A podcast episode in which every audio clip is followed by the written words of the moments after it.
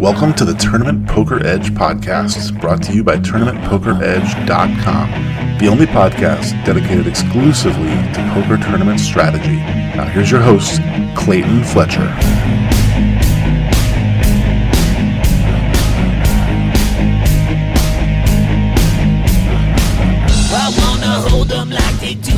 Hello, once again, everybody, and welcome to the Tournament Poker Edge podcast. I'm your host, Clayton Fletcher, here in New York City, where I have been commuting back and forth to nearby New Jersey to play in some events on WSOP.com. I want to start off this episode by thanking all of you that gave me uh, feedback on our most recent episode, the one in which I discussed the Doug Polk versus Daniel Negreanu heads up match as seen on Poker Go. Now, since then, the match has moved online where it will continue for the remainder of the 25,000 hands. Uh, it was certainly nice to hear from all of you about what you thought of the live coverage. And the consensus seems to be most people agree with me that it was entirely too civil. of course, many of you did point out, and correctly so, that the world itself hasn't been very civil these days, uh, especially uh, with the election and all of the other issues facing the, the country, at least here in the U.S. Uh, and so for some, it was actually nice to see two people sit at a poker table and not berate each other or degrade each other in any way. Uh, my problem with that is it was pretty fake. I mean, I guess it might be better in this day and age to watch people be fake than to see more bullying on television. So I understand those of you who felt that way, but to me, it just felt cowardly uh, on Doug's part. And remember, guys, I actually have a bet on Doug. Not a huge one, but I got a little piece of the action. As I'm recording this Wednesday in the early evening, the uh, heads up match online is about to continue. So by the time you hear this, there will be some updated results. But as of now, I believe Doug is up something like $200,000. And uh, that it shows I, they played three sessions, including the one on television. This could very easily become extremely expensive for Daniel unless he either runs good or really starts to sharpen up his game. Uh, I did receive some feedback about my comments on the match. M- many of you felt that I did a pretty good job of breaking down the hands, and you know, it's real easy for me to sit here and play Monday morning armchair quarterback. I'm not sitting there playing for millions of dollars. And these guys do have a lot of action on the match and not just the money that they're actually playing for literally online, but they also have side bets, lots and lots of side action going on, and also kind of the pride factor and at least in Daniel's case, some of his close friends from the live poker world investing substantial percentages of their net worth in the outcome of this match. To place a huge bet on a heads up match is kind of reckless, let's just say, because anything can happen even over the course of 25,000 hands. Although I do personally feel that Doug's edge will continue to prove insurmountable for Daniel, who is a very good poker player in general, but he's clearly overmatched. Even in the 200 hands of live that we discussed last week, even though Daniel booked a very solid win there, I still felt that he was making a lot of pretty big mistakes in the heads up match. And I don't expect Doug to be making too many fundamental mistakes because uh, as we mentioned, he is trying to approximate GTO. So it's almost like if Doug is able to play a GTO strategy or something that's very, very close to it, it would be almost like betting against a slot machine. The machine has the edge no matter what the player does. So I, I would love to put my money on any slot machine against anybody who wants to pull the handle. So, anyway, I am excited to watch. I mean, so far they've only played a total of something like 2,000 hands. So, you know, we have a long, long way to go in this match, and it's going to be really fun to just see the ebbs and flows. I wish we could see with the whole cards up, but obviously they can't do that. I suppose you could do it if you wanted to do a Twitch with a delay or something like that, but so far neither player has been doing exactly that. So we can watch them play on Twitch. I know that Doug is showing his on uh, his Upswing Poker Twitch page, and I believe that Daniel is also streaming either on YouTube or wherever else. So it should be fun to watch and enjoy.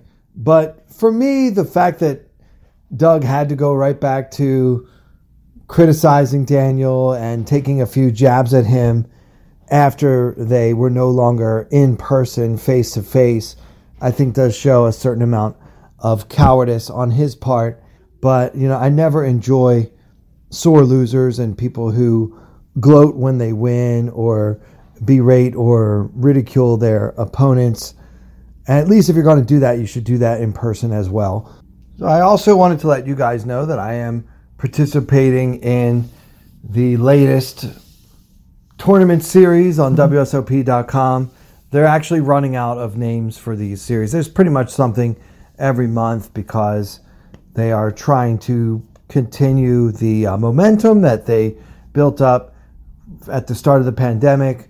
Uh, I have noticed that games have gotten a little bit tougher than they were, say, in April and May. Uh, and that's to be expected. Probably a lot of the people who were initially quarantined are no longer quarantined, so they're not playing online as much as they were before. Also, possibly a lot of those players ran out of money. Maybe some of them took their big shot over the summer in the bracelet events and that didn't work out. Whatever the case may be, I have noticed that although I still feel I have a pretty significant edge in the average 50 to $100 buy in tournament on that site, I have noticed that my edge is smaller than it used to be.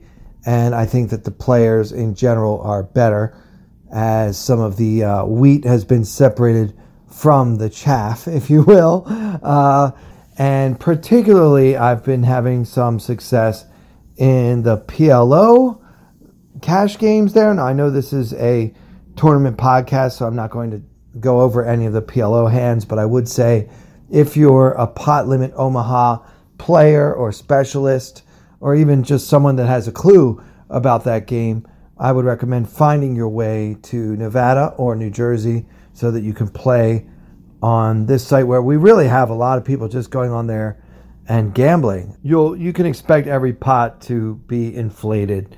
I mean, I don't know. Maybe this is the future of PLO and that somehow there is an edge to be gained by playing this hyper aggressive style, but it just feels to me that anyone with four high cards just wants to get all the money in, no matter how big the stack is. And so you have to buckle up and be ready for some wild swings on WSOP.com. So uh, I do expect to be there again this weekend. So maybe I will have some more interesting hands to discuss with you guys. Uh, I wanted to circle back to something I mentioned a few weeks ago. I did win a $109 PKO tournament on ACR recently. Usually I have this program that's recording all my hands and saving everything, so I really wanted to kind of dissect that tournament a little bit. But at least at this point, that appears to be a, a no go, a non starter. So, uh, but I do have some hands to discuss from a $50 daily deep stack with a $15,000 guarantee. Now, this would be on WSOP.com, which again is not a sponsor of this podcast. They're not a sponsor of me. I know that I talk about that site a lot, but I am an independent contractor and I'm allowed to state my opinions, good, bad, and ugly. Uh, you guys know I like playing on WSOP.com for a variety of reasons, not the least of which is that it reminds me of the old days of Paradise Poker because it's basically the same software. I don't know how many of you will have played on Paradise Poker, or many of you may have been born after it was defunct. Paradise Poker was a fun website where you could buy other players a drink, and there was like a little graphic of You could have a martini or a cigar. Uh, there was music that would play. It really had kind of like a cartoonish feel to it. And at the same time, they had some pretty decent high stakes action on there. And it then later became 888 Poker and now is, at least where I live, it is called WSOP.com. We played on that site. I picked out two hands that I thought were interesting. And by the end, we'll be able to talk about what makes both of these hands interesting. I don't want to tell you up front what kind of concepts I was looking at in choosing these hands to discuss today. But anyway, it's a $50 tournament with a $15,000 guaranteed prize pool. It's a Sunday. It's a freeze out. So, what that means is that even if I happen to bust out during the registration period, I can't buy in again. So, there's no re entry in this tournament. Now, in the old days, the word freeze out was opposed to the rebuy and add-on format. But nowadays we have tournaments with re-entries, tournaments with rebuys and add-ons, which are almost extinct in the live realm. And even when they are, they now rake the rebuy and the add-on, which they never used to do in the old days before casinos started to try to find every single way to bleed all of the value out of tournament poker. Uh, don't get me started on that. Uh, and then, of course, we have the freeze out, which is a tournament that does not allow re entry. So that's what this one is.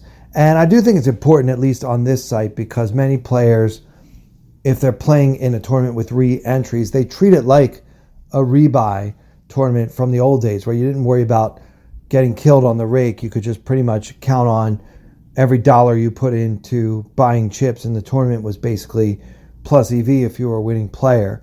Uh, nowadays, I'm not so sure that's the case. That you do reach a point of critical mass, if you will, a certain number of buy-ins that have all been raked on this site, sometimes 10%. You're no longer profitable in that tournament, even if you're the best player in it. So I don't think that the wild and loose reckless strategy is as viable as it would be in the absence of that rake uh, now, I say all this to say, now this is a freeze out, and I've noticed that the players on this site treat a freeze out tournament much differently than they do a tournament with re entries. They are mostly extremely cautious about losing their stacks early, knowing that they won't be able to re enter the tournament. And so, as a result, many times we can put pressure on players who are overfolding just because they want to get their $50 worth or whatever the case may be. Here we go. It's uh, 75 and 150. There is a 20 ante, and we have eight players at the table. There's 385 in the middle, and hero, we have 5400. Registration is still open, but that doesn't matter to those of us who have already bought in because we cannot re enter. Uh, but just to say that it's kind of early in the tournament, although registration will be closing within the next 30 minutes. So our stack is just a little below average. I think the average at this point was about 6,000. I believe in this tournament you start with 5,000. So we've lost some players already. Uh, but we're fine. Our M is 17. We've got, what is that, like 36 big blinds. So we're doing okay. We're in second position at an eight handed table and we have the Jack nine of clubs, Jack of clubs, nine of clubs. It's an eight handed table. You could certainly fold. I don't think it's necessary to play this hand. I thought that my opponents were generally on the passive side and that it was unlikely that I would be facing a light three bet. And so I decided to go ahead and open this hand. Uh, as I said, if you if you're a folder in this spot, that's fine. And at a tougher table, I myself would also be folding. But I decided to open the suited Jack 9 here in second position. And the player in the big blind is the only caller. So that's a pretty good result. I'm going to be in position against the player who was getting the best price to call. Uh, I made it 450, which is three times the big blind, which probably accounts for some of the folding between the big blind and me. And that's fine. I think that early in a tournament, I tend to size up three or sometimes even three and a half to four times the big blind. And that's because I don't mind building pots, especially pots that I'm likely to play in position. Now, in this case, I didn't have any way of knowing what kind of action would happen on my left, but making a 3x just seems to discourage people more so than the min raise might.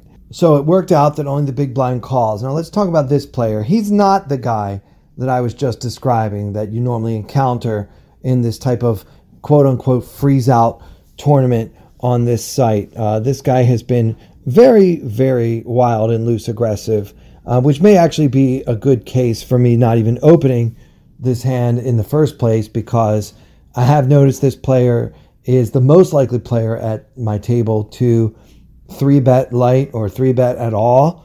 Is a pretty big blind defender who also seems to be pretty sticky post flop, often check raising, a continuation bet, uh, and just trying to put the moves on everybody. Uh, he's not one of the ones that's really concerned about the fact that it's a freeze out. He's also got several other tables going at this point, and he's got us covered with 7,500. So that means our stack will be the effective stack in this hand. So he calls, and now with 1145 in the pot and about a little less than 5k in our stack, we see a flop. Ace of diamonds, nine of spades, deuce of spades. So ace, nine, deuce with two spades, hero holding the jack, nine of clubs. So we have middle pair and some extremely nebulous backdoor straight possibilities. And our opponent checks in flow, and it's up to us. Now, many times and against many opponents, I would check it back here. You want to do pot control, you don't want to get into trouble. I just think that it's less likely than usual that our opponent has an ace. With many of his aces, even his weaker aces, he would at least sometimes three bet pre flop. That's how aggressive this player was. Kind of having that in mind, I really wasn't especially worried about my opponent having an ace in this situation. So I decided to continuation bet here on the flop, but not as a bluff. I'm hoping to get value. I actually welcome a check raise at this point. When you might say, Clayton, that's ridiculous. I mean, you only have second pair with a jack kicker. But as you guys know by now, I tend to take exploiting my opponents pretty far. And so if I get check raised here, I'm probably going to three bet because that will almost always be a bluff or a semi bluff with any two spades, possibly a hand like King 10 with the King of Spades. Uh, in other words, I'm not especially worried about being behind an ace. But look at this way even if my opponent somehow didn't three bet with his weak ace and now flopped an ace, can he really check raise? I mean, I don't really know too many players that could do that when they don't really know where they stand. I mean, I raise from second position. I'm supposed to have a lot of strong aces in my range. What that means to me is that my opponent's check raising range would mostly be hands that have us crushed, like sets and two pair type hands, of which there aren't that many, by the way. Again, because we discount the possibility that our opponent has an ace, that means that all of his two pair combos are less likely as well, which leaves the combo draws and flush draws as being the bulk of that check raising range overall. So that means my pair of nines will probably be good a lot, even when I do get check raised here. And this is how I tend to approach playing against an extremely maniacal, loose, aggressive opponent like this one. So, because of that, I'm happy to bet. And I'm not fearing a check raise. In a sense, I'm actually welcoming it. I go ahead and bet half the pot. Now, many times we want to bet smaller so that you can get called by more hands, yada, yada, yada. But I'm looking at the stacks and how I would want to get all in against a wild player like this one. I have about 4,900 in my stack, and we're betting about 600 here on the flop, so about half the pot. If my opponent makes a reasonable check raise to something like 16 or 1800, we can then get it all in pretty comfortably without it feeling like too big of an overbet. I am actively trying to shovel chips in against this opponent. There's a very strong chance Jack 9 is good, so we're trying to get all in against his bluffing range or his semi bluffing range because we are favorite against those ranges and fade the possibility that he just flatted with an ace and then flopped big enough with that ace to want to get all in with us or happen to get super duper lucky with a hand like pocket deuces that now has three of a kind and has us drawing virtually dead. So yeah, we're fading those worst case scenarios. Those are the monsters under the bed that I'm not going to worry about. I am trying to get a lot of chips in here and I want action. So we're trying to entice a check raise and I think that betting a little bigger, about half the pot, a little less than 600 here. So I bet 567 to be exact, hoping for that check raise, but it doesn't come. He just calls, and now I'm feeling very comfortable that my pair of nines is the better hand. So now with 2269 in the pot and about 4300 in the stack, we see a turn which is a queen of diamonds, which is not the best card to see. I mean, it's good that it didn't complete a flush or a straight draw. Uh, I just don't want to see an overcard to my nines here on the turn. And this is the kind of hand that our opponent could easily have. Like any queen X with the queen of spades that wants to call this continuation bet and see if he picks up any type of draw on the turn. Uh, this is how loose this guy is. He could easily call us here with like queen 10. So we didn't really want to see the queen, and we think there's a reasonable chance that hit this opponent. So when he checks again here on the turn, we decide to check it back. And then the river is the ace of hearts for a final board of ace of diamonds, nine of spades, deuce of spades, queen of diamonds, ace of hearts. So two flush draws missed, and now the board pairs on the river. And our opponent, aggressive, wild soul that he is, leads out here on the river for 834 into the 2269 pot. So he bets about one third of the pot, a little bit more. And I think that a couple of years ago, I would always just call here. Uh, as I said, I'm a little worried about the queen but I think that our nines are good a lot, and we're getting a really good price to just call and see what he turns over. But I decided to go ahead and put the whole stack in. And the reason why is because there's some chance that we are either outkicked, like our opponent could have king nine, or that the villain in this hand could actually have hit that queen, which I thought was a distinct possibility all along the question is, if he does have a queen, can he really call my shove? And I believe the answer is no. Many times, players who employ this maniacal, loose, aggressive style, which, by the way, many of you probably think I employ myself, so I suppose it's all relative. But many players who have this attacking any sign of weakness kind of style, many times, if you stand up to them, they very sheepishly run away.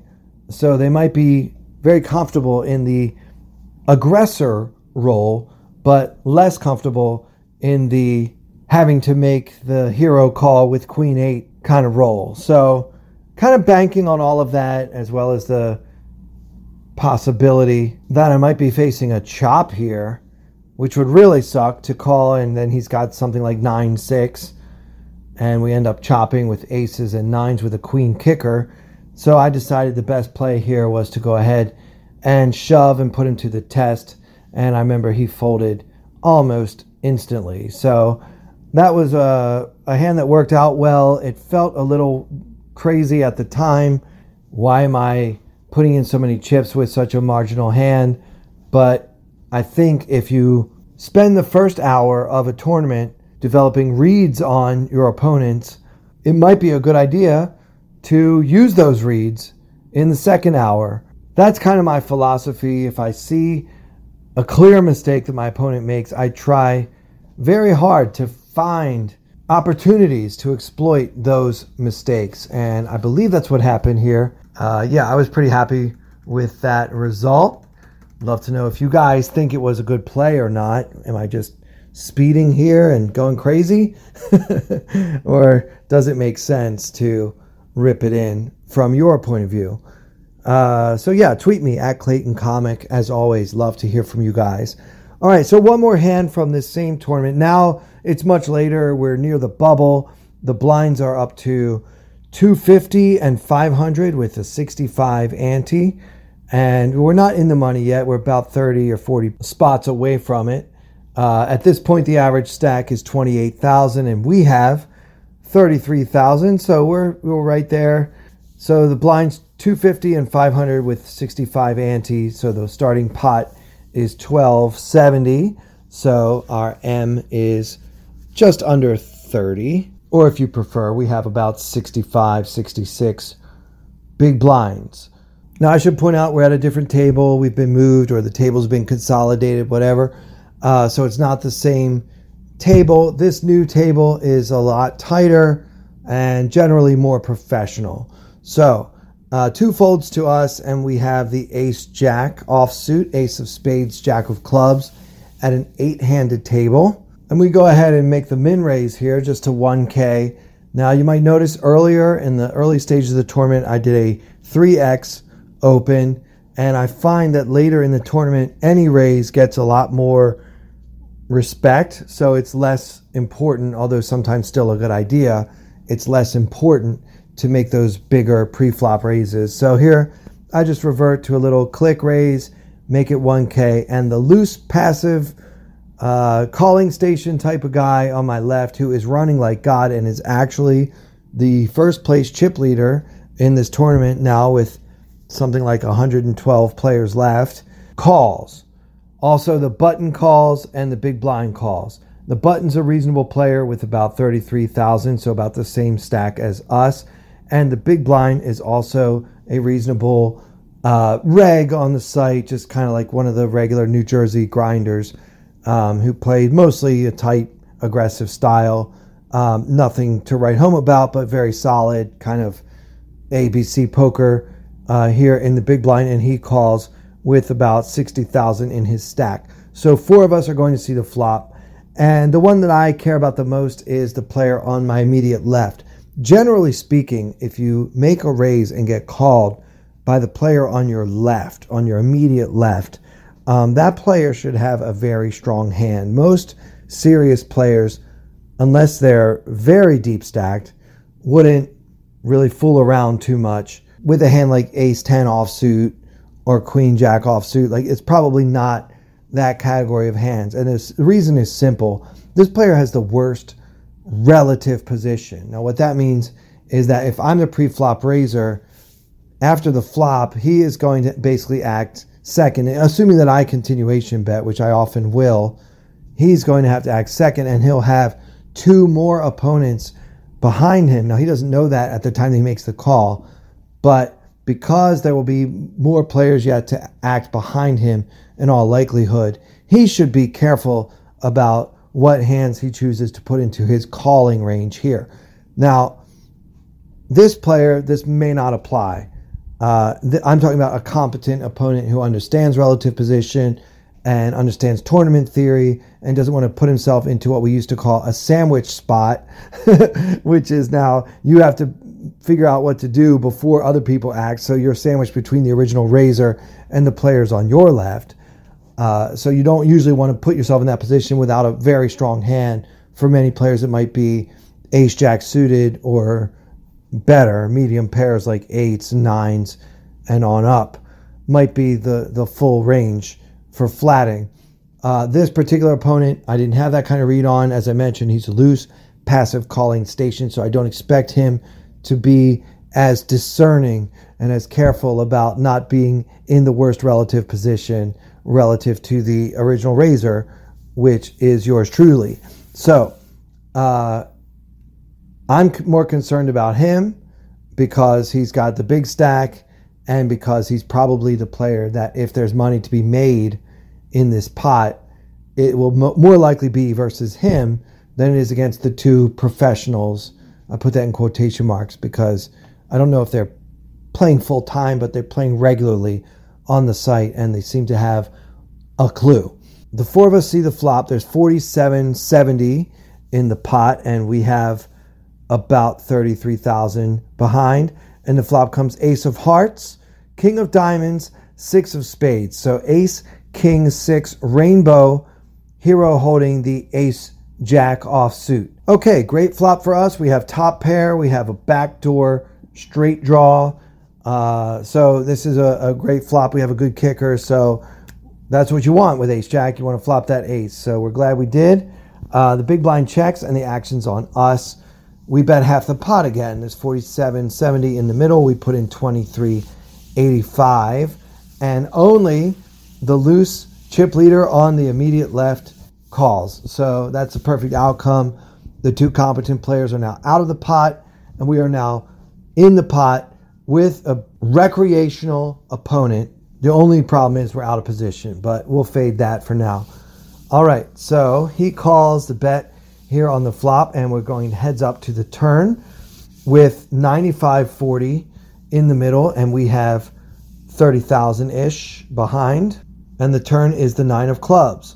So ace, king, six, nine, Badugi, and the action's on us. Uh, well, we could certainly bet again. I mean, we have a loose, passive, mostly passive opponent here. He's probably going to pay off another bet, even if he only has a king. Uh, that's how loose he is. So it's probably just a straight value bet situation. I'm not sure what my logic was. I think this is a mistake, but I decided to check the turn.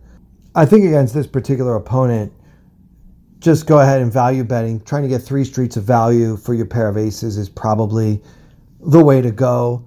Perhaps I just wanted to mix it up a little here on Fourth Street because you know the value bet always gets paid off on the river. So uh, that could have been my thinking there, but I still think that's a mistake. When you have this type of opponent and you have him all to yourself in a heads up situation, just go ahead and try to extract as many chips as possible on all three streets. Uh, so I, I do check, and he bets 47.70, so exactly half the pot again. So I'm pretty happy with this outcome.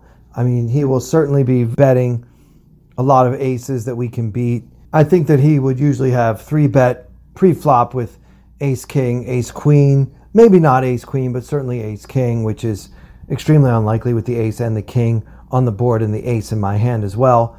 So I'm really not worried about much. I suppose I could get coolered out here if he's got ace queen. He has sets in his range, odd two pair combos like ace six suited in his range as well, ace nine, maybe even king nine. That's how loose he was.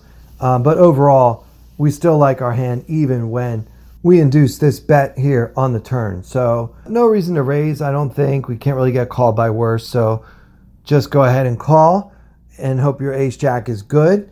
And now the pot is 19,000 and the river is the six of diamonds, pairing the boards for a final board of ace, king, six, nine, six with no flush. So I think this river is an interesting decision because at this point, there's just a really strong chance that that six is a terrible card for us uh, it's very likely that we were winning, and now we have a chop because we're going to end up with aces and sixes with a king kicker because our jack no longer plays, which is terrible news for those times when he has like ace rag, which is probably a big part of his range for betting the turn and then also giving more action here on the river. So, because of that, I think the play here on the end is to shove or at least bet a large amount, maybe not necessarily a shove. I mean, we have, let's see, there's 19,000 in the pot and we have 25,000 behind. So yeah, we could definitely shove here. It's a slight over bet to the pot, about 20% more than the pot. Uh, we could also just bet, it look like we're making a big value bet for something like 16,000 into 19,000. That would also be fine. And the goal here is to try to push him off of a chop. I mean, we're unlikely to get action from a king anymore. And I'm not sure that a king would have bet the turn either, although that's possible. Uh, we're really looking to get him to fold out his equity in what should be a split pot situation when he has a naked ace. In doing so, we would also have to fade the possibility that he has something like ace six or pocket sixes for quads or any other hand that's going to be able to either call the shove or shove over our big bet here on the river. Uh, and I just don't think that that's a big cause for concern. You cannot play poker just worrying about, well, what if my opponent has the nuts? all the time. Like he will, you will run into a big hand every so often. And of course, shoving here into quad sixes would feel and look very stupid. But the logic behind the play is that the most likely holding that we're facing here is either an ace or a king. And if he has an ace, we're chopping. If he has a king, we're not getting another dime out of him no matter what we do. So that's unimportant we need to find the times when we can collect the whole pot when we're only entitled to half of it. This six on the river is terrible news because it just turned our winning hand into a chop. But now we have an opportunity to put into the test. Now, who knows? This guy's so loose, he might call you with like ace four and see that it's a chop. And I can't fold an ace because I have an ace and there's an ace, so I can't fold. And that's how some of these guys think. But occasionally, if you really put him to the test, especially if it's the type of player that I suspect he is. He's he's got the chip lead in this tournament. I don't believe he's had too many chip leads in too many tournaments, and he probably doesn't want to make a big mistake here. And some players will look at it and say, "Well, look, the best I can hope for if I call with this naked ace is that I'm chopping." So I don't want to put in all these chips hoping to just get half of it back. So I might as well just fold because obviously Clayton has something like ace king. So because that's the kind of thinking we want him to have, it's one of those rare times when I would advocate for bluffing a calling station. Instead, your boy just checked, and then this guy snap checked behind and turned over ace seven of diamonds. So we chopped the pot, and I kicked myself afterwards. Uh, so hopefully by now you see why these two hands stuck out for me because they both involve the same kind of decisions around chopped pots or what are likely to be chopped pots. You know, you should be very careful when the board pairs before you just let out a sigh of relief and check hoping to chop. Think about how else you might be able to get the whole thing for yourself. So that'll do it for this week's episode. I hope you guys enjoyed these two hands. Um, I didn't do great in this tournament. I did cash, but I I don't you know, I didn't make the final table or anything. Um, but I just thought that there were some interesting spots that I had flagged for discussion on a podcast. I'm still going to see if I can somehow recover the uh, hands from the bigger tournament that I won on ACR, uh, at least to be able to go over how lucky I got in certain spots to collect some of those big bounties and stuff. Uh, but yeah, I'm a big PKO fan. I really do think it it seems to uh, match up well with my general playing style. So, love to hear what you guys have to say. Tweet me at Clayton Comic. And if you're still looking for a coaching site, look no further than tournamentpokeredge.com. For as little as $25 a month, you can have access to thousands and thousands of hours of amazing videos from some of the greatest coaches in the poker world Alex Fitzgerald, Andrew Brokos, Jared Smith, Collin Moshman, and on and on and on for only $25 a month with your annual paid subscription. So check that out. And for everyone here at TPE, I'm Clayton Fletcher. Thank you all so much for listening.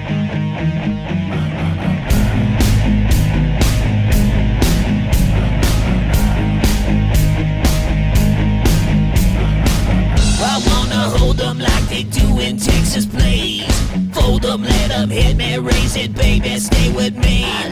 Luck and intuition, play the cards with babes to start. And after she's been hooked, I'll play the one that's on her heart.